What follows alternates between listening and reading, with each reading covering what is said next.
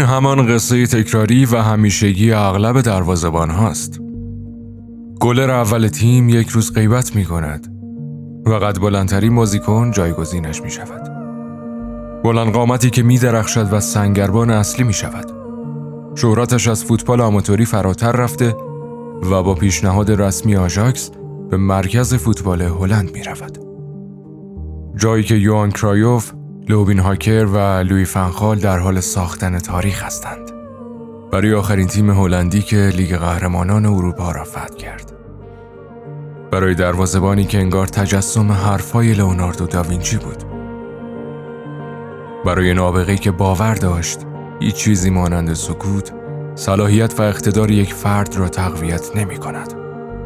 و شاید برای ادوین فندرسار آرامترین هلندی تمام تاریخ.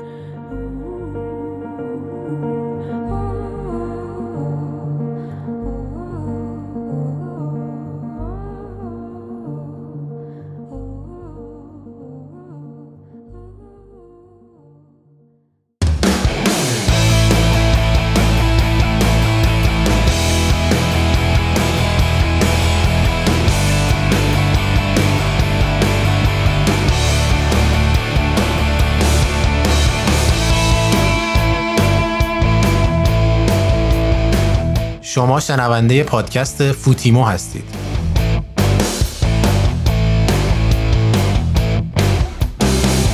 سلام من شهریار نوبهار هستم و این اپیزود 24 از فوتیموه. پادکست که من در اون به اتفاق دوستانم روزبه پناهی وردران کازمی هر هفته برای شما روایتی تعریف می‌کنیم.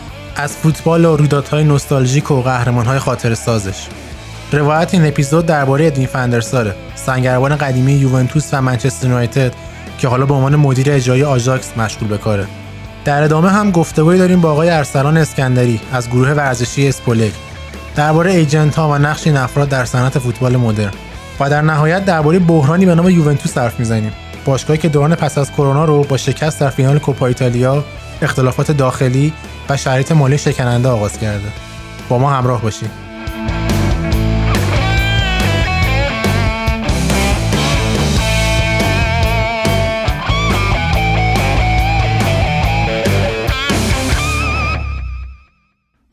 که تیتر روزنامه ورزشی پر بود از گمانه‌زنی درباره رسیدن یا نرسیدن فانباستن مصدوم به جام جهانی 94 ما آرزو می‌کردیم حداقل جاذبه فیزیکی هلند یه جانشین خوشتیپ و ادیگوی نچسب باشه.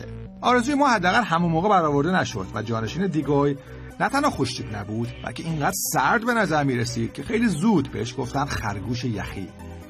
ادوین فندرسار یه سال بعد از اون جام جهانی معروف با گل دقیقه 85 کلیفرد در فینال فصل 94 95 لیگ قهرمانان اروپا اولین افتخار دوران بازیشو به دست آورد. و وقتی سال بعد می‌رفت تا به اولین دروازه‌بان فاتح دو فصل متوالی لیگ قهرمانان تبدیل بشه در ضربات پنالتی مقابل های بعدیش کم آورد و به دومی رضایت داد. هنوز مونده بود تا با یه تصویر خاص به یاد آورده بشه. وقتی به یوونتوس رفت بهترین دروازه‌بان جهان بود.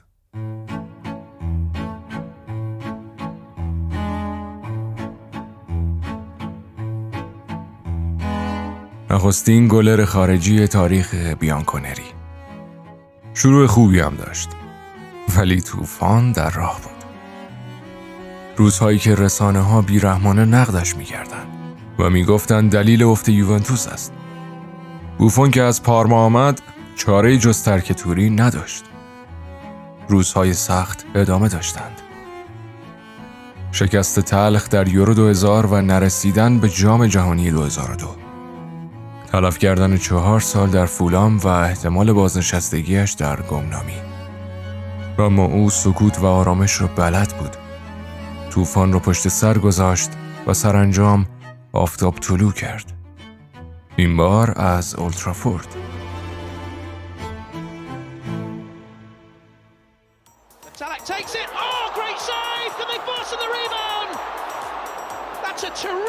oh, Oh, he saw it so late. That is really good goalkeeping. And Thierry Henry running free. Henry, he's beaten Ferdinand. Henry, oh, what a crucial save that is by Edwin van der Sar. Sinclair away from Ainsa. Here's Andy Cole, what a moment! What a great save!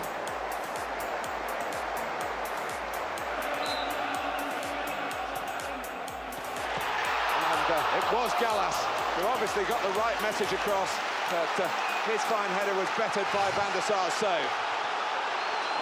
turning and finding Muamba, now Wilshire. Wilshire did well, Muamba! Oh, magnificent save by Van der Sar. That might be even better than the last one. Edwin van der Sar's going to be 40 in October.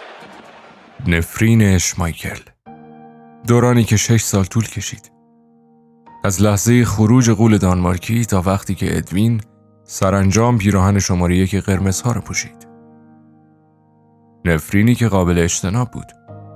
سر الکس فقط یک روز دیر رسید. زمانی که فندرسار قراردادش با یوونتوس را بسته بود. تأخیری که بعدها باعث حسرت هر دو نفر شد. البته زندگی معمولا به کسی شانس دومی نمی‌دهد. اما فندرسار و فرگوسن نابغایی بودند که فراتر از این کلیشه می رفتند. او به منچستر آمد تا عصر طلایی دیگری برای شیاطین سرخ آغاز شود. دورانی که با چهار قهرمانی لیگ، فتح اروپا و جهان و رسیدن به سه فینال چمپیونز لیگ در چهار سال. سنگربانی که همه منتظر بازنشستگیش بودند. حالا اهداف دیگری در سر داشت. چیزهایی مثل همین قهرمانی های پیاپی و رکورچکنی هایی برای ماندگاری در تاریخ.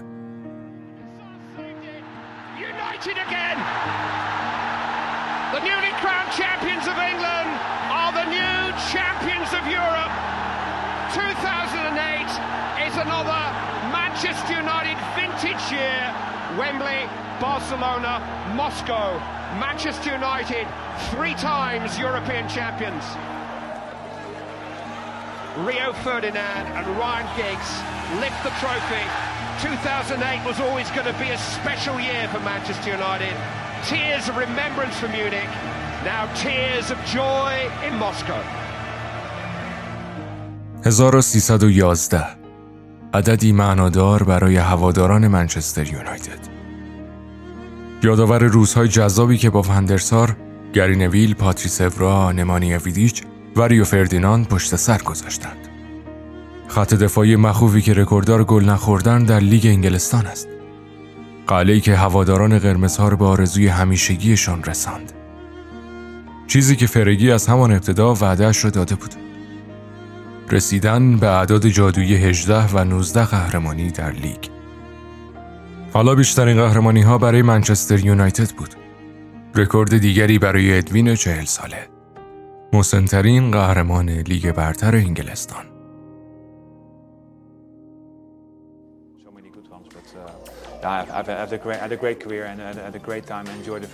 all the the respect and uh, and uh, you get you're getting also when you come in countries like like China, it's uh, it's unforgettable and uh, this is yeah you're gonna carry that for for the rest of your, your life and you never know when you start playing uh, as a young boy, seven eight years old, you start playing football because you like it with your friends.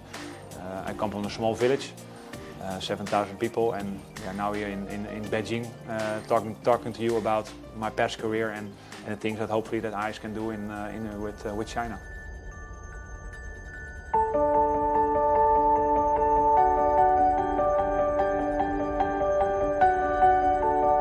سالها بعد که میخواست کتاب زندگی نامهش رو منتشر کند نگران بود فکر می‌کرد چیزهای زیادی برای تعریف کردن و پر کردن صفحات نداشته باشد.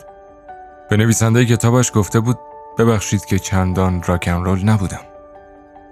البته که همین ویژگی دوست داشتنیش می‌کرد. خرگوش یخی هلندی ها نماد سکوت و آرامش است.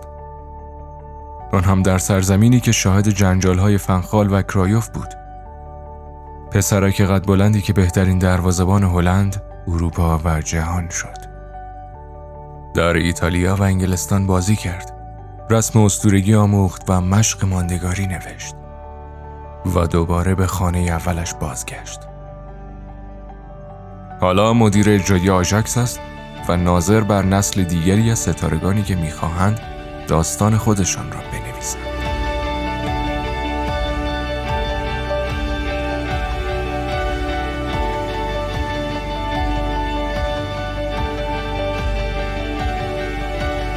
وقار، متانت، آرامش و سکوت. او ادوین فندرسار است. مردی که خلاصه خودش بود.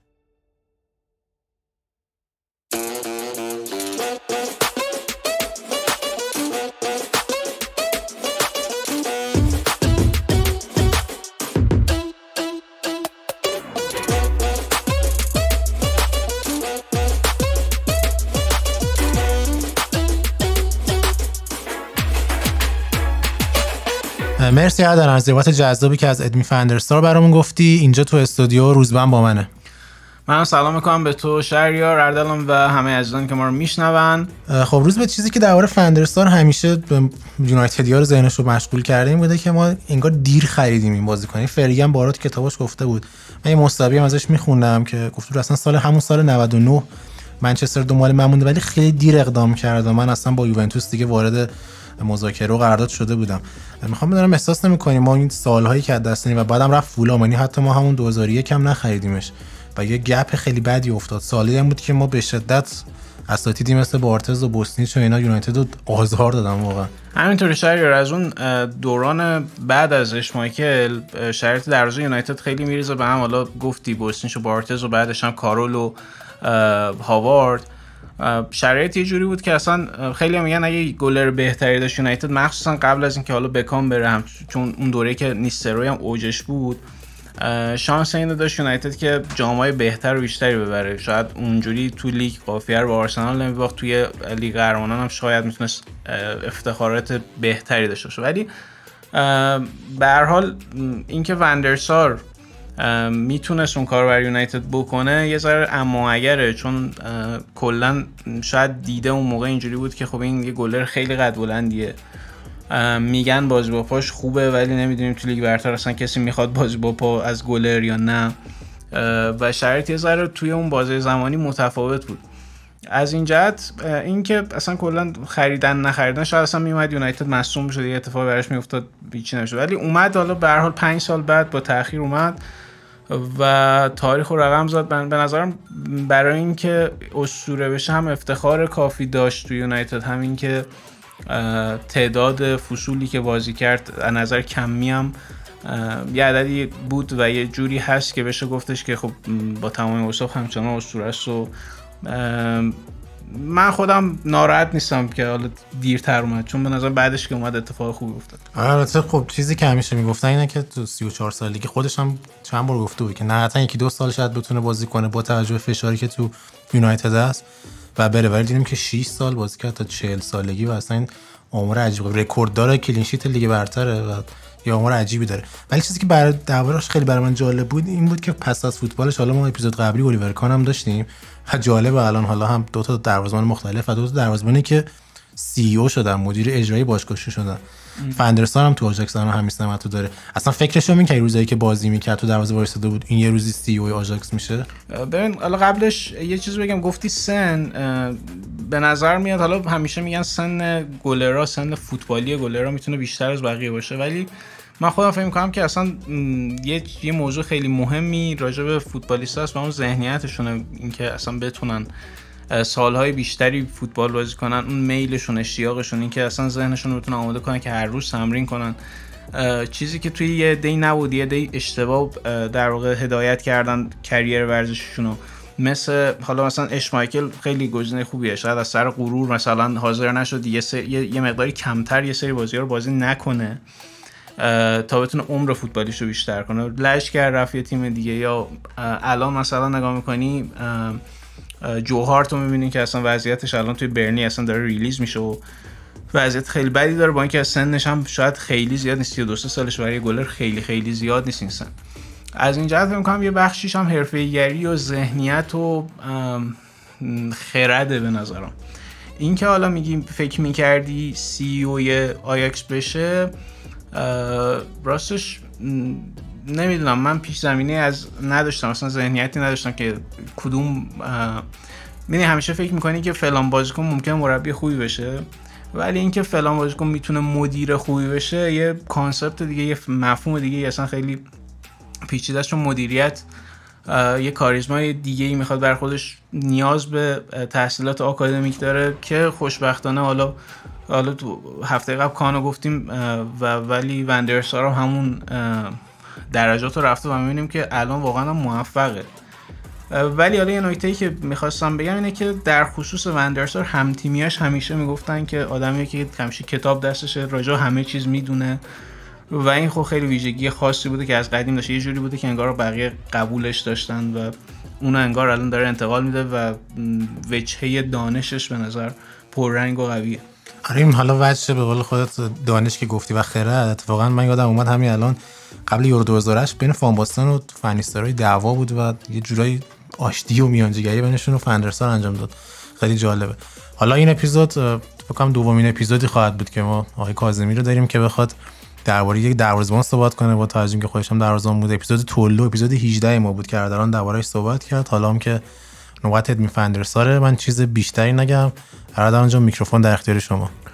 خب مرسی شهریار از تو و روزبه که صحبت کردیم. منم با یک سری صحبت های جمع جور و اجمالی داشته باشم چون قراره با بچه های یونایتد فنز هم یه ارتباطی بگیریم. راجع به ادوین اگر بخوام صحبت بکنم خب من شیفته اخلاق و متانتش بودم. یعنی توی اپیزود گذشته صحبت کردیم دروازبان ها. من خیلی روک بخوام بگم آدمای واقعا وحشی می‌تونن باشن. یعنی یه جنونی میاد سراغشون گاهن که کاملا می‌تونن از کوره در برن. چرا؟ چون وجودشون رو می‌زنن جلوی توپ صورت بدن. خیلی باید نترس باشی. ولی حداقل من این چیزها رو توی ادوین ندیدم. یعنی یه برخورد یا رفتار ناخواسته که بگم از روی خشم باشه من حقیقتا تا جایی که یادمه و بازیاش رو دنبال می‌کردم مخصوصا زمانی که دیگه اومد توی یونایتد همچین چیزی ازش یادم نمیاد. یادم نمیاد مثلا یک بار پرخاش کرده باشه یک بار با لگت زده باشه توی تخته سینه یک بازیکنی یا توی صورت کسی مش زده باشه. از این رفتارها حقیقتش من یادم نمیاد ازش. ولی می‌تونم بگم که یونایتد توی این سالها بعد از اشمایکل اشمایکل که واقعا نمی‌دونم چی بگم راجبش خیلی خفن بود.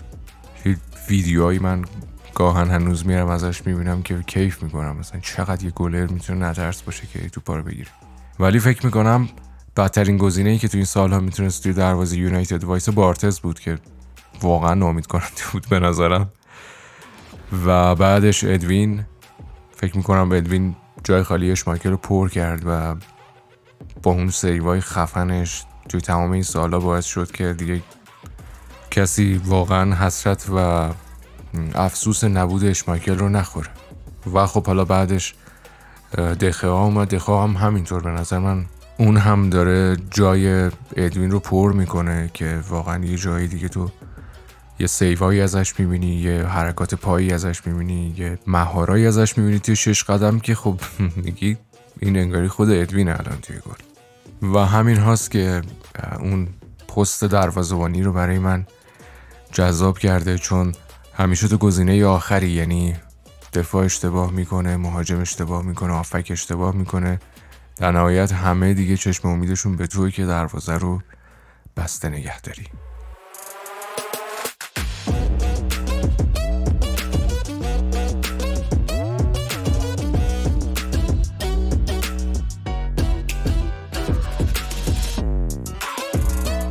اما می‌خوایم با بچه های یونایتد فنز یه ارتباطی بگیریم و باشون صحبت بکنیم.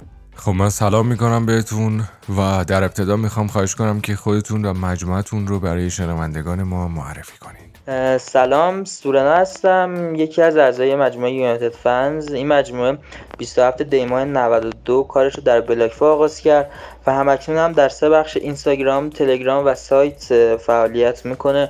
امیدوارم گپ و گفت خوبی با هم داشته باشیم. سالهای بعد از اشمایکل برای هواداران یونایتد واقعا فکر می‌کنم دوران سختی بود. های مختلفی اومدن و رفتن ولی هیچ کدومشون مطمئن نبودن تا اینکه فندرسار اومد. نقش ادوین رو توی موفقیت های بعدی یونایتد چقدر مهم ارزیابی می‌کنی؟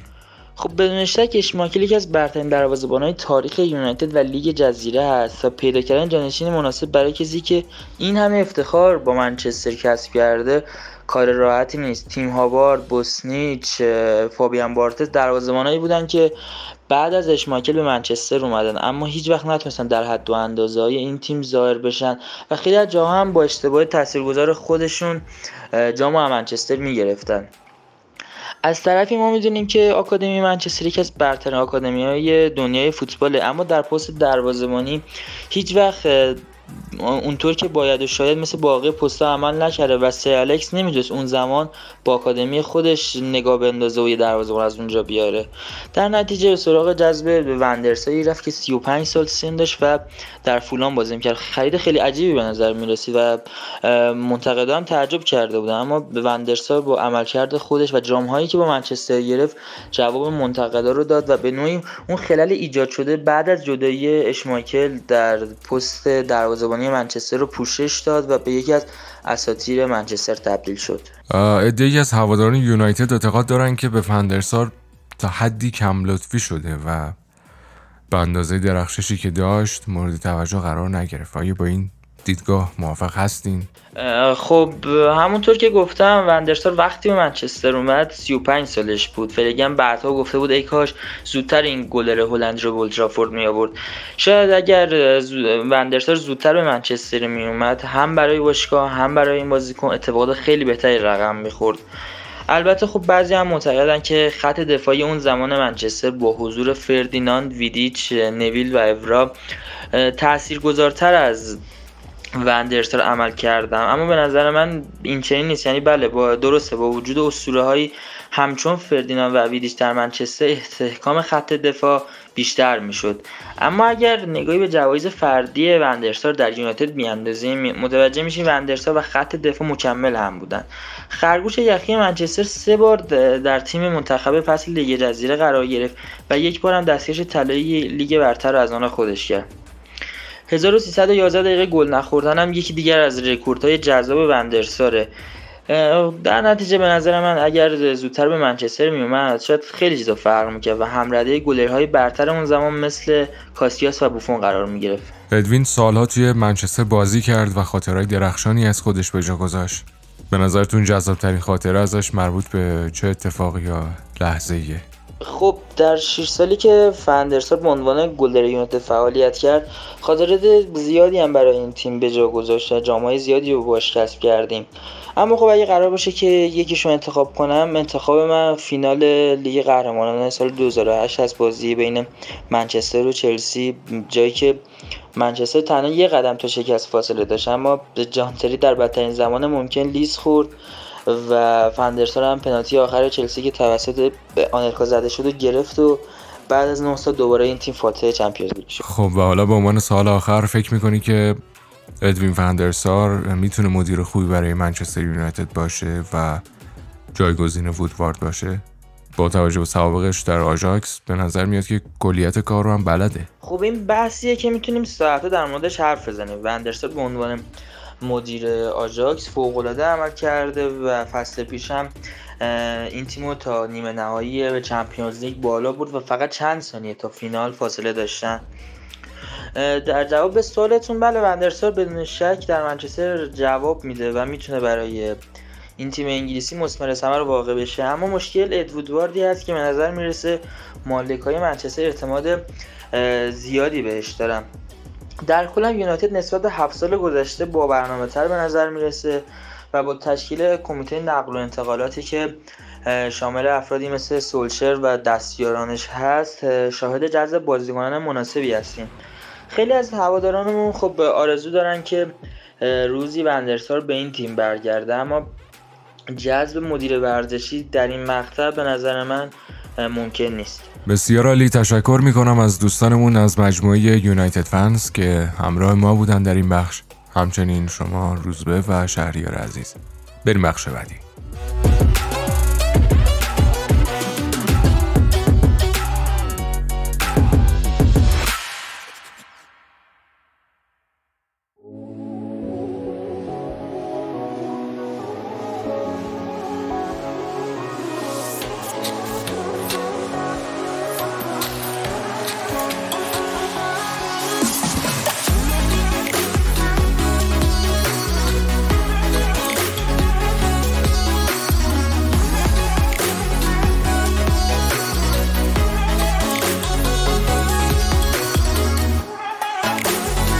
همونطور که تو معرفی پادکست هم گفتیم تو این بخش می‌خوایم با آقای ارسلان اسکندری از گروه اسپولک صحبت بکنیم.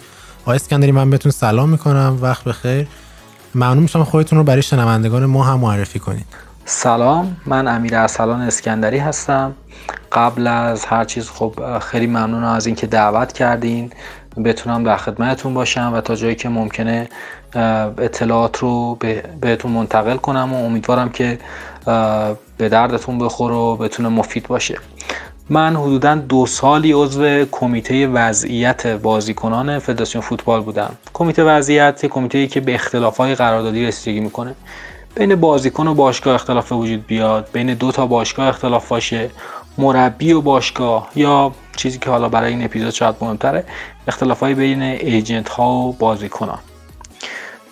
بعد از اینکه این داستان مربوط میشه بودن سه سال پیش از فدراسیون بعد بیرون اومدیم و بعد کم کم یک دفتر حقوق ورزشی به نام دفتر حقوقی اسپولگ تأسیس کردیم که تخصصی حوزه حقوق ورزش رو دنبال می‌کنم و تو این حوزه کار می‌کنم. توی فضای مجازی هم حالا غالبا توییتر.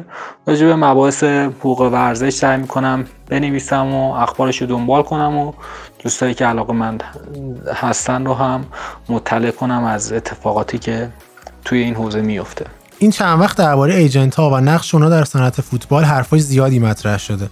فکر می‌کنی شفافترین تعریفی که از نقش و تاثیرگذاری ایجنت ها میشه داشت چیه؟ ببینید برای جواب به این سال اول می‌خوام یک در واقع تعریف رسمی داشته باشم از اینکه اصلا ایجنت ها کیا هستن.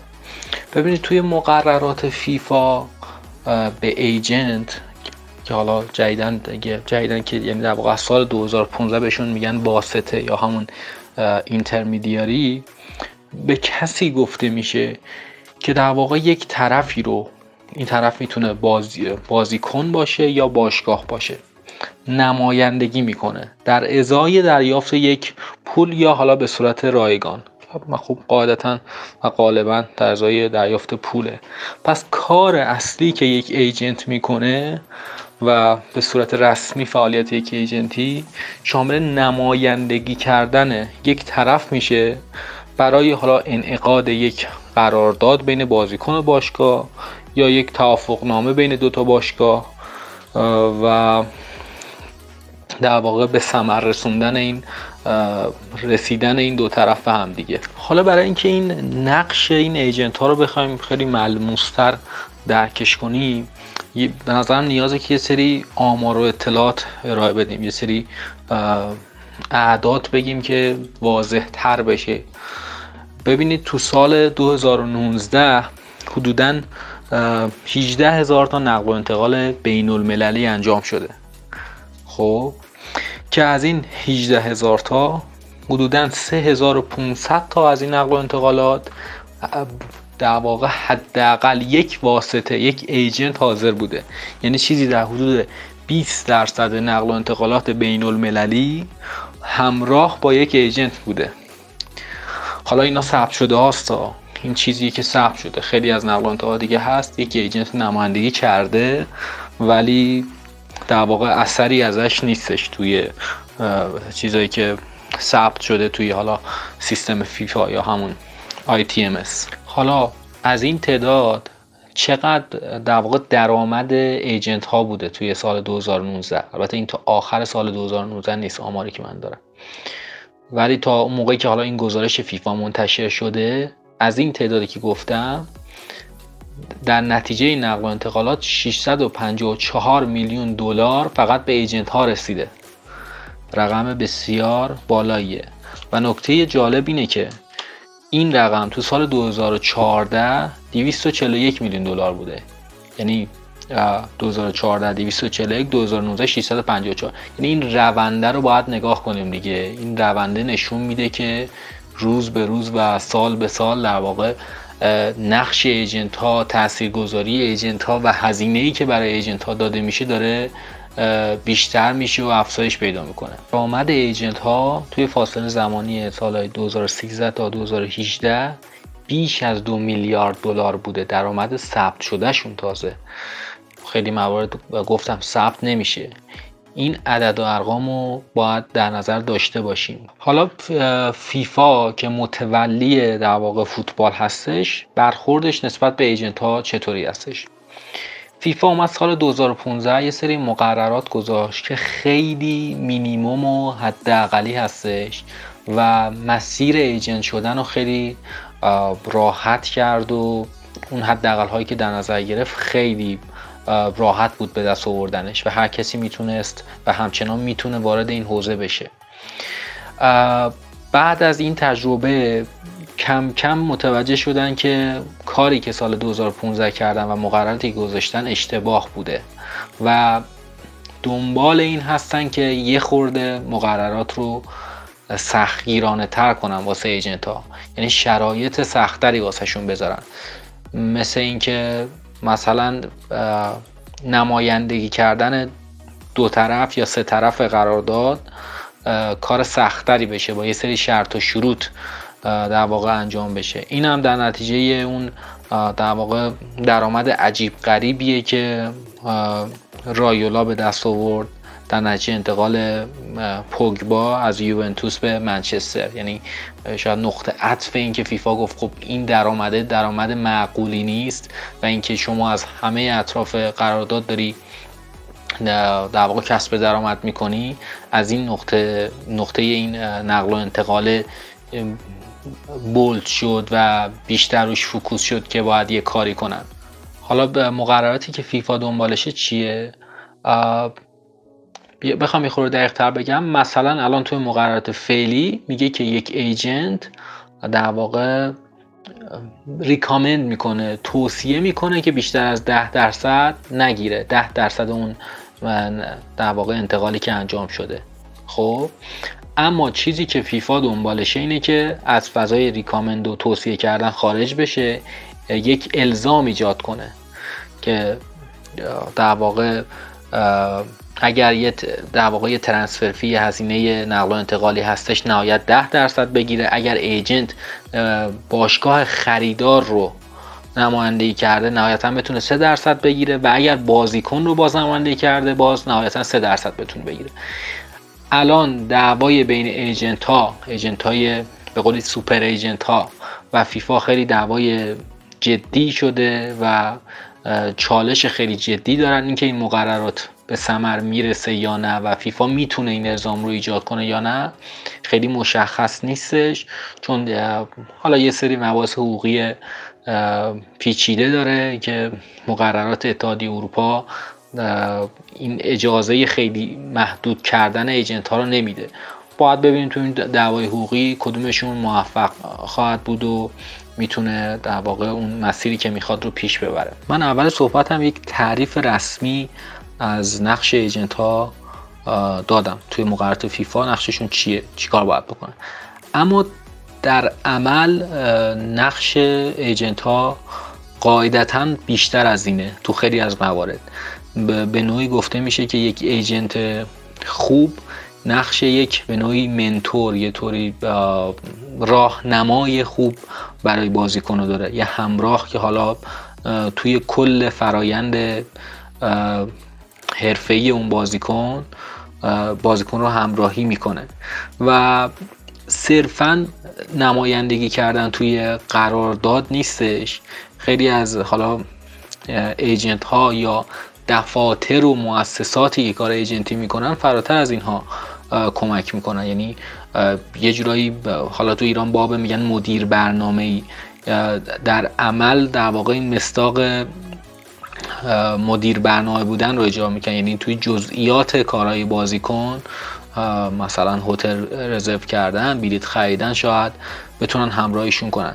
یا حتی حالا این دفاتر بزرگ ایجنتی که حالا خیلی تو ایران مستاق نداره توی مباحث حقوقی همراهیشون می‌کنن یا مباحث سخت و پیچیده مالیاتی راهنماییشون می‌کنن.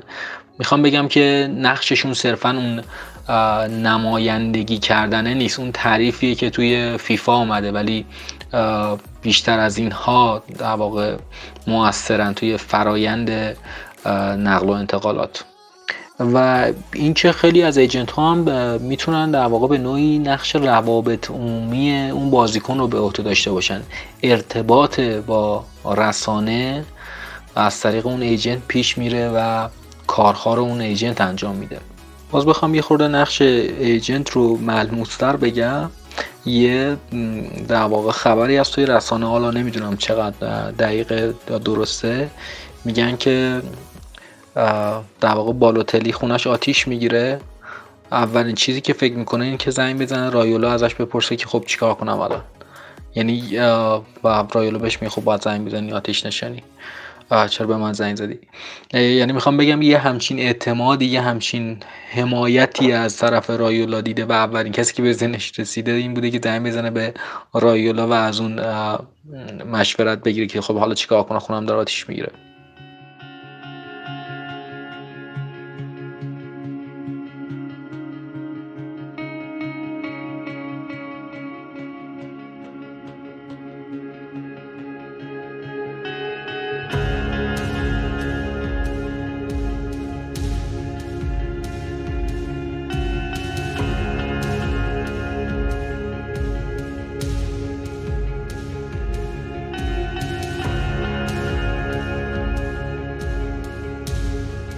حالا فکر کنید من کسی هستم که رویای خورخ مندز و مینا رایولا شدن داشته باشم و بخوام مثل اونا بشم.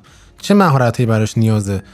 صرف روابط خوب کافیه یا باید حتما حقوقدان باشی یا چیزای دیگه ای ببینید قبل از اینکه جواب این سوالو بدم بگم که من واقعیتش اینه که بهترین گزینه برای جواب دادن این سوال نیستم. چون خود من فعالیت ایجنتی نکردم. تو موقعیت های مختلف به ایجنت ها در واقع راهنمایی دادم راهنمایی حقوقی ولی خودم کار ایجنتی نکردم. اما آن چیزی که مشخصه یک ایجنت باید این شرایط رو داشته باشه. اولین شرط اینه که کسی که می‌خواد فعالیت ایجنتی بکنه باید از اون ورزش شناخت دقیق داشته باشه. در واقع اون کانتکست رو خیلی خوب بشناسه مسلط باشه. یعنی که اگر مثلا می‌خواد ایجنت فوتبال بشه واقعا فضای فوتبال رو با جزئیات آشنایی داشته باشه. نه اینکه حالا بگیم مثلا صرفا اخبار ورزش خوب دنبال می‌کنه یا فوتبال خوب می‌بینه. اون واقعیت مراودات و ارتباطات فوتبالی و آن چیزی که در فوتبال میگذره خوب بشناسه. این خیلی مسئله مهمیه. موضوع بعدی که شاید مهمترین قابلیتیه که یک agent باید داشته باشه. بحث networking یا حالا اون ارتباطاتی که یک agent داره. ارتباط با بازیکن با مربی با باشگاه که چون بالاخره agent فعالیت اصلیش اینه که اینا رو به هم برسونه دیگه. اینا رو یه جورایی متصل کنه و یک توافق نامه یک قراردادی منعقد بشه. هر چقدر ارتباطاتش تو اینها بیشتر باشه قاعدتا ایجنت موفق تریه و قابلیت اصلی بعدی که می‌خوام بگم بحث های قاب... در واقع قابلیت مذاکره هستش. یک در واقع اسکیلیه که خیلی سخت البته همچین الان یه سری دوره ها و یه سری در واقع کلاس ها هستن که نحوه مذاکرات و اینها رو به شما یاد میدن. شاید این دوره کمک کنه ولی من فکر می‌کنم حداقل قالب این, قا... این قابلیت یک چیز شخصی یک چیز درونیه که باید اون شخص داشته باشدش پس مجموعا فضا رو خوب بشناسه network خوبی داشته باشه و مذاکره کننده خوبی باید باشه. راجبه این سوال که آیا agent ها باید حقوقدان باشن؟ نه agent نیاز نداره حقوقدان باشه.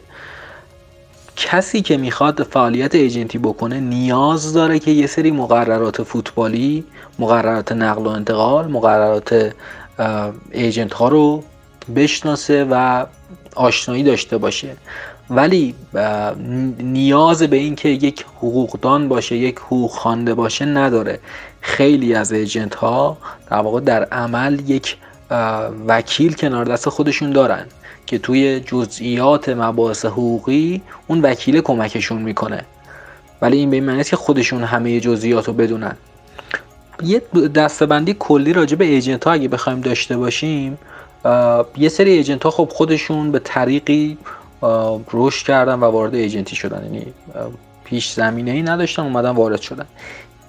یه دسته قالبی هستن که در واقع یه ارتباط دوستی یا خانوادگی با یک فوتبالی حالا بازیکن منیجر هر کسی داشتن و تونستن وارد این حوزه بشن. برادر یک فوتبالیست بودن. نمی‌دونم پسر یک مربی بودن. مثلا من شنیدم پسر فرگوسن هم یک ایجنت هستش. بعد راجب خانواده که احتمالا زیاد شنید بازیکنهای مختلفی هستن که خانوادهشون در واقع نقش ایجنت رو داره واسهشون. گروه دیگه در واقع آدمایی هستن که از حوزه های دیگه ورزشی یا فوتبالی وارد شدن. مثلا مدیر بودن یا سمتی تو یک باشگاه داشتن بعدا اومدن وارد این حوزه شدن و بعضی هم هستن خب از حرفه های دیگه میان. مثل مثلا خیلی از خبرنگارا ممکنه بخوان وارد چون حالا ارتباط زیادی با بازیکن ها و باشگاه ها اون بحث networking شون قویه بخوان وارد حوزه agent ی بشن. برای حالا دوستانی که می‌خوام بیشتر راجع به این قضیه بدونن خیلی دقیق تر دنبال کنن و اطلاعات بیشتری داشته باشن خب حالا گوگل و search کردن اینا که هست ولی به صورت خاصی که وکیل یک agent ترک هست به نام ارکوت سوگوت.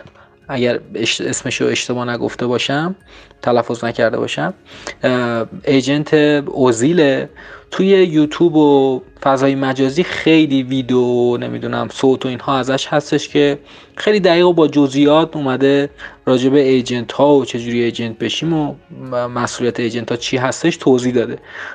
کسایی که حالا با زبان انگلیسی هم آشنایی دارن خوبه که search کنن و ویدیوهاشو ببینن و فکر کنن اطلاعات خیلی خوبی به دست بیارن.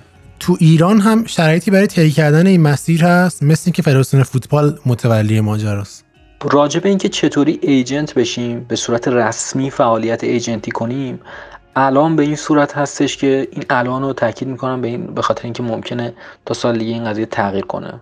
مقررات فیفا تغییر کنه و کلا شرایط عوض شد الان شرایط به این صورت هستش که هر فدراسیون بر حسب یه سری شرایطی که تعیین می‌کنه میاد تعیین می‌کنه که کیا می‌تونن ایجنت بشن. فدراسیون فوتبال ایران آزمون می‌گیره و این آزمون اتفاقا قرار به زودی برگزار بشه تا ده تیر ثبت نام توی آزمون باید انجام بشه و شرایط آزمون هم که خب یه سری قوانین مقررات باید خونده بشه و یه هزینه حداقلی برای ثبت نام توی آزمون و اینها. یعنی شما برای اینکه ایجنت رسمی بشین باید مجوز داشته باشید از فدراسیون فوتبال یک کشوری که حالا به طور خاص فدراسیون فوتبال ایران. حالا اینکه شرایط این آزمون چی هستش و اینها توی پادکست خود من پادکست حقوق و ورزش اومدم جزئیاتش رو گفتم. یک اپیزود بودم 15 دقیقه‌ایه که اگه دوستانی حالا خواستن بیشتر بدونن می‌تونن اون اون اپیزود رو گوش بدم و جزئیات رو مطلع بشن که آزمون به چه صورت هستش.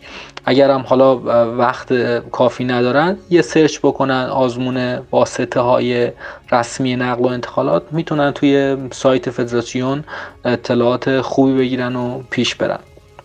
و حالا با عنوان سوال آخر فوتبال و ایجنت ها فهمی کنید نقش این افراد در آینده فوتبال چی است و چقدر ممکنه گسترش پیدا بکنه؟ یا شاید هم محدود بشه. ببینید چیزی که مشخصه نقش ایجنت ها روز به روز داره بیشتر میشه. تأثیر گذاریشون داره بیشتر میشه. من فکر می‌کنم دیگه توی فوتبال فعلی کسی به این فکر نیست که ایجنت ها رو باید کنار بذاریم یا ایجنت ها خوب نیستن یا نه خود فوتبالیستا یا خود باشگاه باید نقل و انتقالات رو پیش ببرن. این فکرها دیگه باید بذاریم کنار. چیزی که الان همه دارن پیش فکر می‌کنن اینه که خب ایجنت ها هستن وجود دارن ولی برای اینکه بتونیم فوتبال بهتری داشته باشیم رشد کنه و از این ایجنت ها در جهت مثبت استفاده کنیم باید کاری کنیم که در واقع تنظیم مقرراتی برای این ایجنت ها انجام بشه که تحت این چارچوب قاعده و قانون پیش برن و چیزی که از همه مهمتره شفافیت داشته باشه کارهایی که انجام میدن. یعنی همه جزئیات کارهایی که می‌کنن مشخص باشه. مثلا یه سری یه مقررات توی فیفا هست که هر سال ماه مارس هر سال باید یک گزارش منتشر بشه که فعالیت ایجنت ها رو مشخص کنه توش. مثلا شما می‌تونید روی سایت فدراسیون های دیگه این گزارش رو ببینید. حالا این گزارش راجع به ایران فکر می‌کنم تا حالا منتشر نشده یا اگر منتشر شده خیلی محدود بوده. این این چیزی که مشخصه باید در واقع ایجنت ها رو بپذیریم کمک کنیم که یعنی پس نزنیمشون. سعی کنیم که ایجنت هایی داشته باشیم که دانش بیشتری داشته باشن. دلشون برای فوتبالمون بسوزه. یعنی یعنی نفع خودشون رو توی توسعه فوتبال خودمون ببینن و بتونن باشگاه ها رو کمک کنن بازیکن های خوب وارد شن بازیکن های ایرانی بتونن باشگاه خوب روش پیدا کنن و به صورت کلی توی روند مثبت فوتبالمون تاثیرگذار باشن. روند مثبتی که قرار داشته باشیم. الان که فعلا متاسفانه نداریم. در آخر هم خواستم از شما تشکر کنم که از من دعوت کردید که در خدمتتون باشم. توی این پادکست خیلی خوب و جذابتون بتونم صحبت کنم تا جایی که می‌تونم راهنمایی بدم. باز اگر دوستانی بودن که خواستند که نوا سوالی داشتن یا اطلاعات بیشتری می‌خواستن که فکر می‌کنم من می‌تونم بهشون کمک کنم من توی توییتر هستم می‌تونن اونجا بپرسن و با هم در ارتباط باشیم. بازم ممنونم ازتون. بسیار عالی. ممنون که وقتتون رو در اختیار ما قرار دادین. بریم برای بخش بعدی.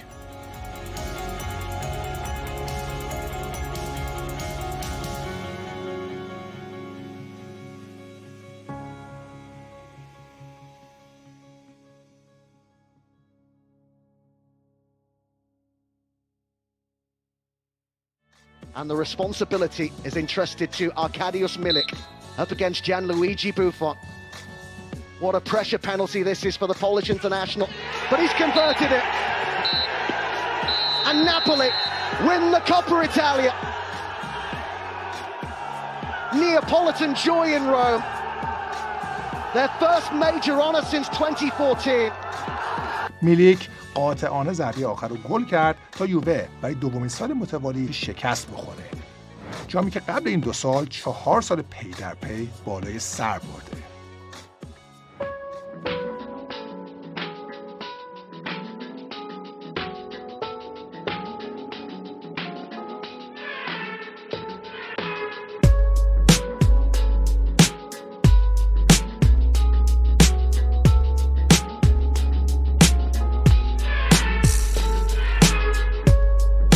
خب فوتبالا که دوباره برگشته و حالا ایتالیایی اولین کاری که کردن تکلیف جام حذفیشون رو معلوم کردن و قهرمان کوپا ایتالیا مشخص شد ناپولی که موفق شد یوونتوس شکست بده.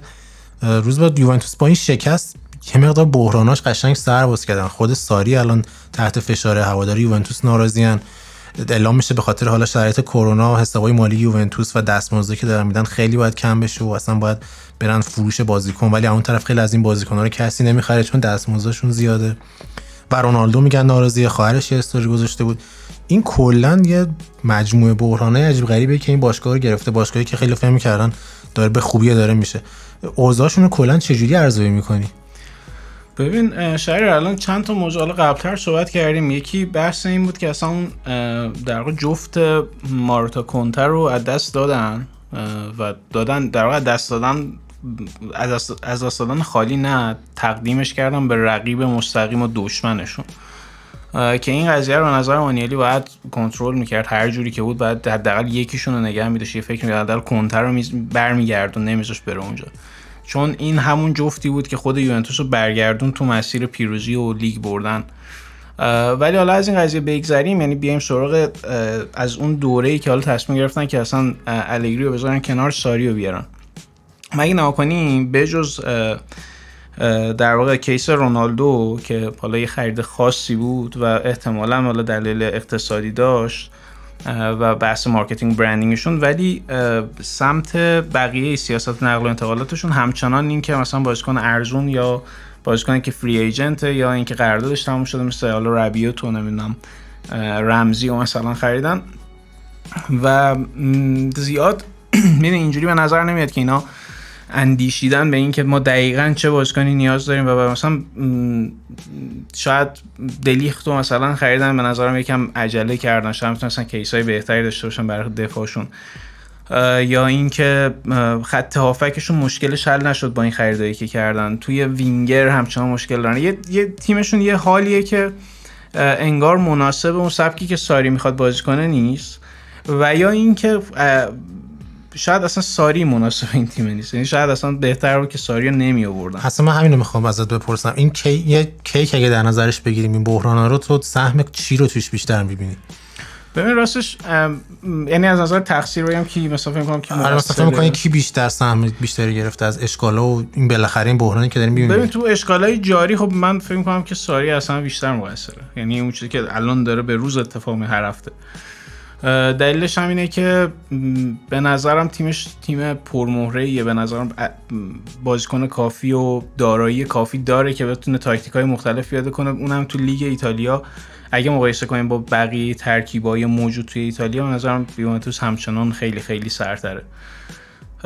ولی اگه کلی تر بخوایم در نظر بگیریم من فکر کنم خب یه ذره برنامه ریزی و در واقع سیاست ها و استراتژی که باید می داشتن و نظرم خیلی خوب یا پیاده نکردن یا اینکه اصلا خوب برنامه ریزی نکرده بودن. من فکر کنم که این دو, دو جهت رو داره. شاید استراتژی بلند مدت تره یعنی مثلا یکی دو سال دیگه جواب بده. ولی خب اگه اینجوری هم بهش نگاه کنیم بعد نگاه کنیم خب پس مثلا رونالدو رو تو این سن خریدی یعنی می‌خواستی سری نتیجه بگیری پس چرا سری نتیجه نمی‌گیری؟ یه ذره تناقض یه جایش هست. یه چیزی حالا برای خود من الان سواله فکر می‌کنیم با توجه به حالا بحرانه که الان پیش اومده و مواردی که حرف زدیم اینا فقط یه میشه گفت یه اتفاق کوچیک یه حادثه است و یوونتوس دوباره همون تسلطی که داره رو ادامه میده یا نه؟ شاید ممکنه شروع یه دوران افولی باشه و حالا اوجگیری اینتر یا هر تیم دیگه که ممکنه تو ایتالیا بخواد اوج بگیره و بیاد بالا. ببین برای طبیعتا برای بقیه فرصته. یعنی بقیه الان از این که یووه یه ذره سردرگمه. تیمش توی مرحله گذاریه. یعنی تو خط دفاع و حالا مثلا خط دروازه اون پنج نفر عقبشون یه ذره نیاز به چی میگن رفرش شدن داره. نیازی که اینا عوض شن تازه شن. و خب حالا یه اندازش هم انجام داده یعنی بازیکن رو خریده شاید اون بازیکن هنوز به اون لول نر مثلا میگم دلی خریدی توقع داشتی اندازه کیلینی هم مثلا تو اوج جواب بده خوب نمیده. یا مثلا دمیرال داری می‌خوای در اندازه مثلا بونوچی در اوج مثلا به جواب نمیده. یا مثلا شزنی داری می‌خوای در اندازه مثلا بوفون جواب بده نمیده. و این یه ذره شاید زمان کمک کنه. اینا یه ذره اوج بگیرن در کنار هم بهترشن یه خط دفاعی جدیدی ترکیب جدیدی. ولی یه سری کارا هم غیر منطقی و غیر معمول. یعنی این اصرار به این که بازیکن بخری چون فری ایجنته اوکی باشه این کار رو مثلا بکن. ولی خب مثلا فصلی حالا یه دونه ولی برو مثلا دوتا گزینه مناسبت هم بخر. نه که استرا چون یه وقتی مثلا رمزی رو تو واقعا فکر می‌کنی خب این فقط چون free agent بود نخریدن الان تو هافبکشون احتمالاً این بحران رو دارن چون پیانیش تنها طراحیه که اونجا هست ربیو و رمزی و حالا ماتیودی رو ارزون خریدن به نسبت سامی خدیرا و اینا خیلی یه شکلن. یا هافبکین که یه کارکرد خیلی مشخصی دارن. playmaker رو طراح نیستن و پیانیش افت کنه یوونتوس عملا مغز متفکری نداره. که خب الان هم تو همین مسیر هستن دیگه. الان خیلی صحبت جدیه که پیانیشو با آرتور ملو هافک وسط بارسا عوض کنن. نمی‌دونم نتیجهش چی میشه چون ملو اگه که قرار بود نتیجه بده توی بارسا شاید نتیجه شاید شاید هم البته محیط عوض براش ملو مثلا پیشرفت کنه چون می‌گفتن که از نظر استعدادی خیلی باشکن خوبی و اینکه حالا پیانیشو ولی دارن پیانیشو دارن جایگزین می‌کنن با ملو. یعنی دارن عوضش می‌کنن. اضافه نمی‌کنن. اضافه نمی‌کنن. مگه اینکه حالا یه ایده دیگه که الان تو زنم شاید مثلا برن سراغ ساندرو تونالی و جدی برم بخرم و بیارم اونم گزینه گرونیه. چون برشا داره سقوط می‌کنه شرایط کرونا هم عجیبه. اونا احتمالاً می‌خوان فروش خوب داشته باشن.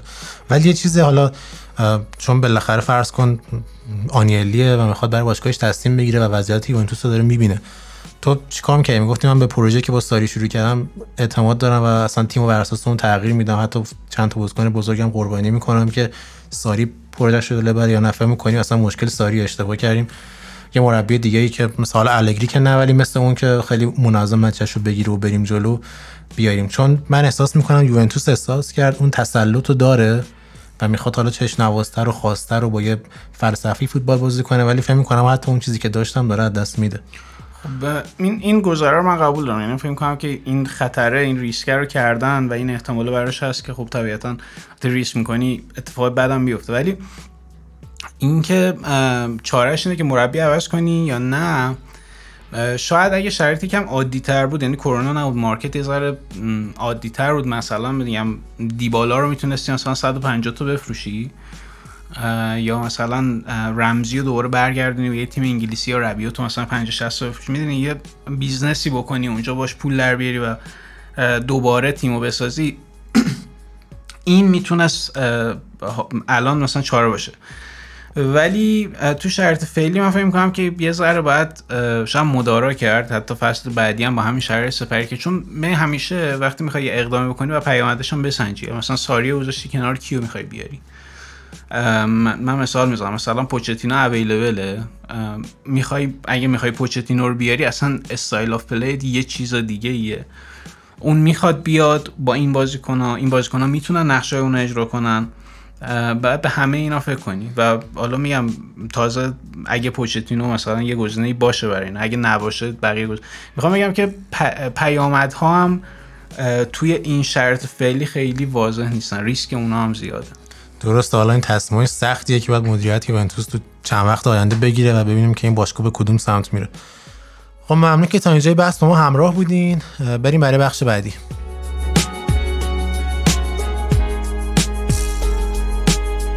I do the best thing I know how. Nothing. I